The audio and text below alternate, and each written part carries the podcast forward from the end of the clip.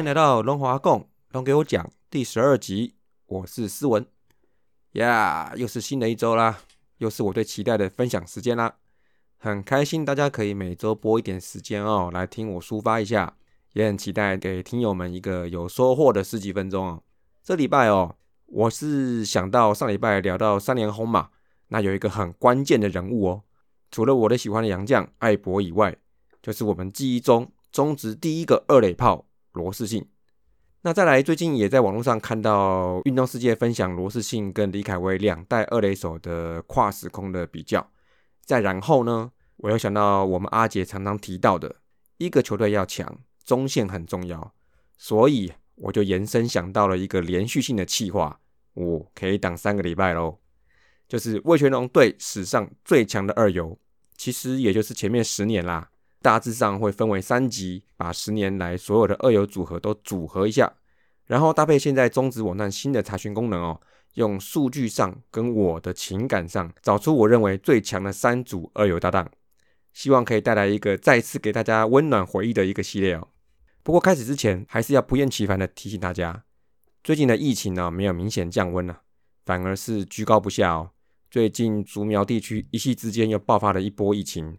就是科技厂的移工群聚嘛，不过移工也是人呐，都是平等的，只能说是个人管理跟公司管理有其破口，不要去给移工贴标签啦。病毒之前人人平等是没有再分的。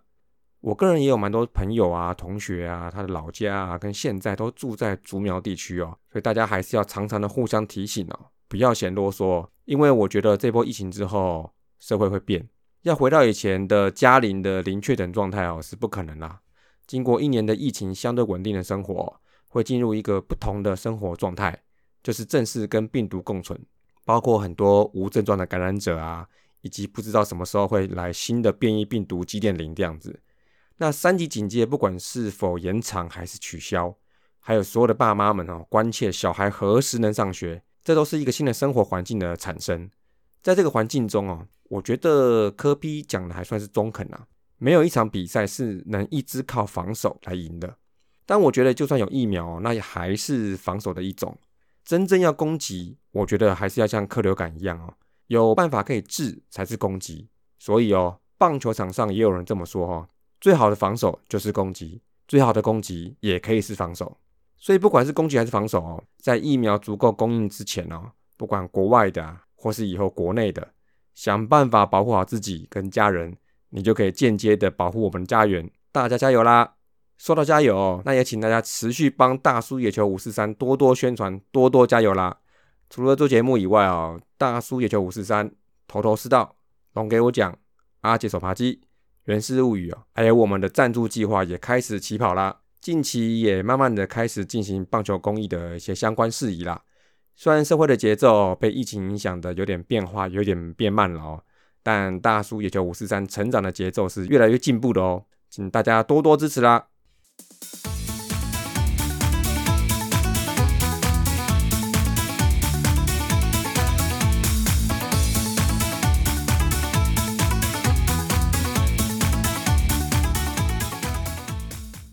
好的，回来龙队这边哦。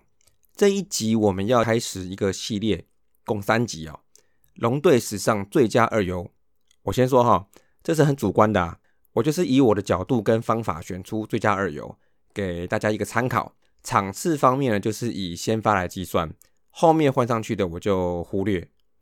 首先呢，职棒元年的第一场首发二游哦，其实还不是我们机中最鲜明的组合，二垒手是郭建林，尤其是洪振清。但这个组合也因为元年罗氏信还没有正式上位之前，而处于大家一起分担的状态。也就是说，在寻找一个最好的组合，相较游击手比较单纯。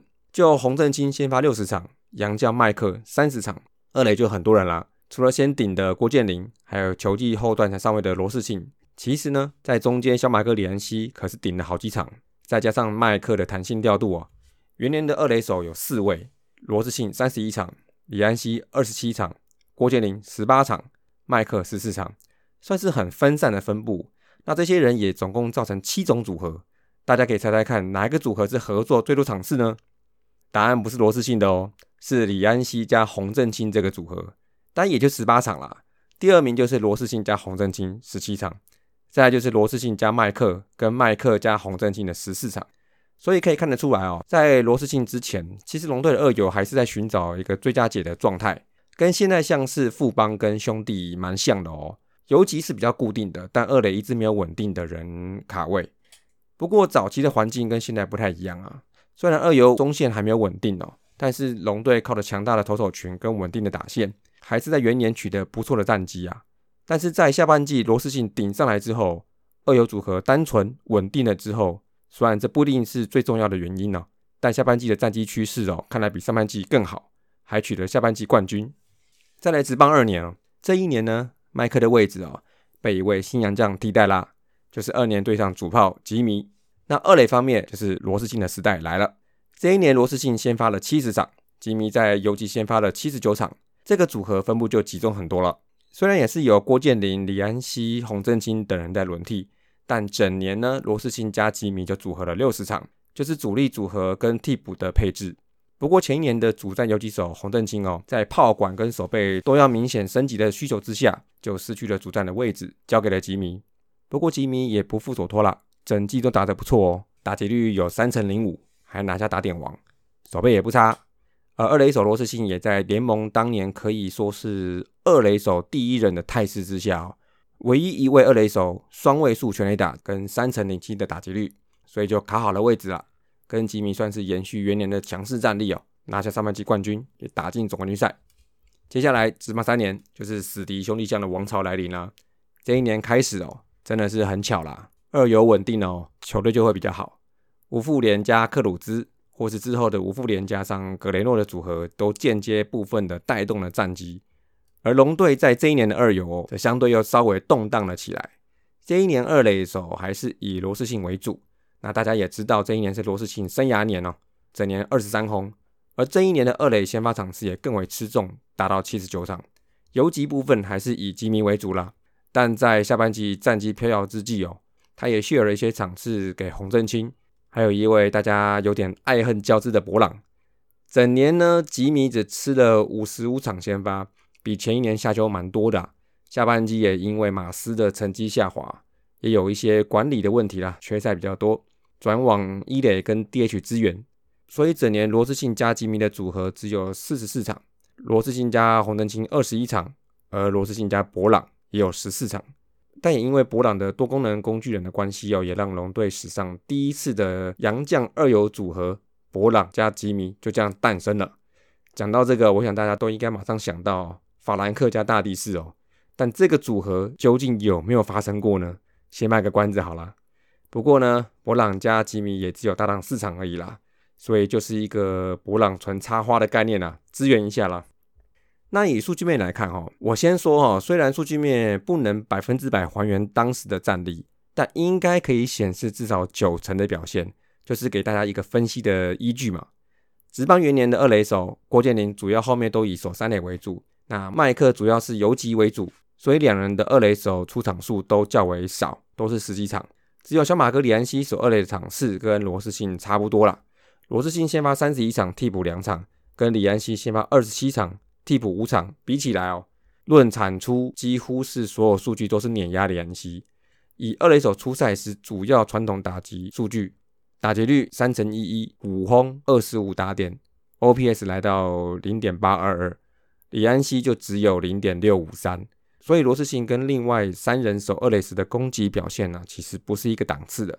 所以罗斯信在这四人分担的情况之下，攻击表现可以说是完胜。守备表现来看，罗斯信跟李安相比是零点九六一啊，比零点九五八基本上是差不多啦。罗斯信略优，所以罗斯信哦这一年的卫权最佳二垒手，我觉得是没有问题啦。那游击手部分呢？洪振清跟麦克两个人呢，如果有一样的打席数哦，那数据我认为应该是差不多了。但麦克身为洋将哦，的确比较有长打能力，而他的上垒能力也比洪振清优异很多。红麦两人哦，以游击手出赛的时候，打击率算差不多两成三八、两成三三，但加上刚刚所述哦，OPS 就有差距了，零点五四七跟零点六六二。手背来看呢，大家可能会觉得洪振清是称职游击手，但可能不是超强。但真的是这样吗？我把对照组放上来哦。当年四队出赛最多的游击手，三山虎鹰侠八十九场几乎全勤啊，守备率零点九三九。兄弟像努纳出赛七十二场，零点九四八。再来就是洪振清六十二场，零点九四九。同一师就是飞总吕文生零点九五五，但只有四十五场。所以可见当时本土球员都还没有一个真正能稳定出赛的游击手。而洪振清的表现在当时的联盟啊，可以算是本土第一人了。所以呢，元年的最佳组合，我数据面、情感面综合考量，我想给罗世新加洪振清。那职棒二年就其实没有什么好分析的，啊因为龙队内野中线几乎就是罗世信加吉米的天下。两个人在传统攻击数据上，刚刚前面提过了，本土二垒第一人加打点王，以二垒手跟游击手出赛的时候。OPS 达到零点九二五加上零点八一九，也的的确确有拿出成绩来。整年两人都达到打击率三成，十轰五十分打点以上，然后整年的 OPS 都是联盟前六名。再看守备率，罗志信零点九七九，整年只有八次失误，而吉米共出赛七十九场，零点九五三。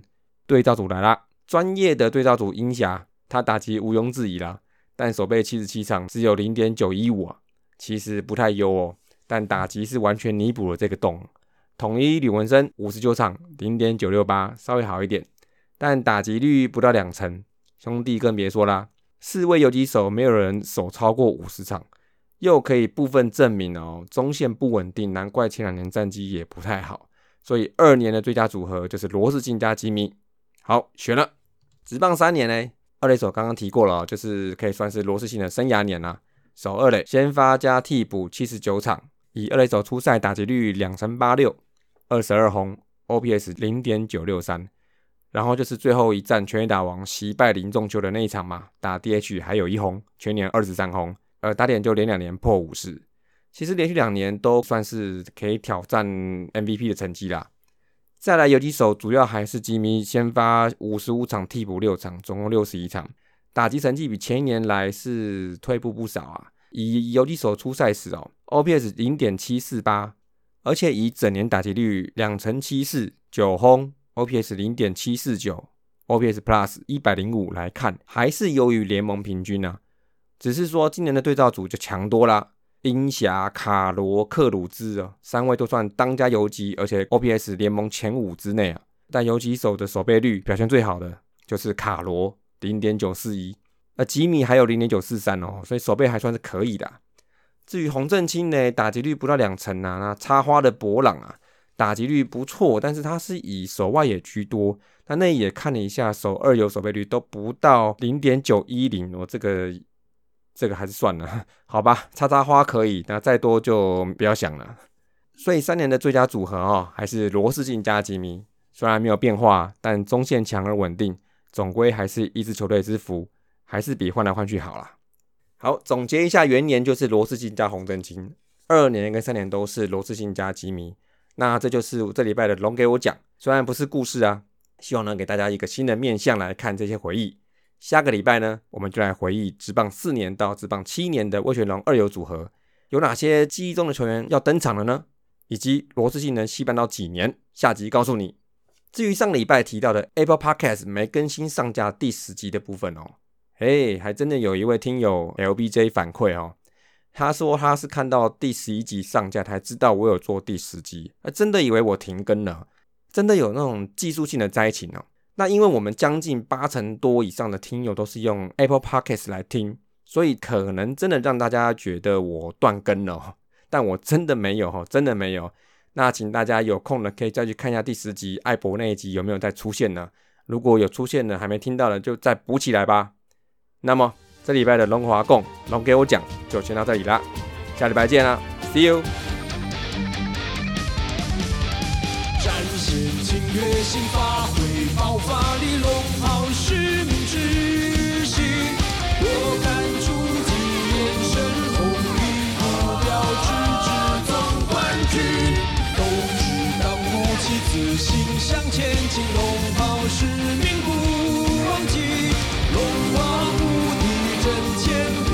下灿烂的胜利，披上这神圣龙袍，你我全都是主角。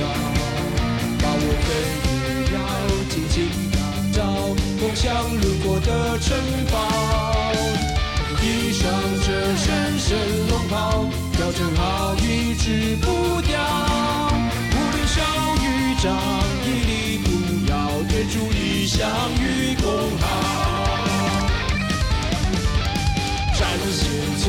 略性，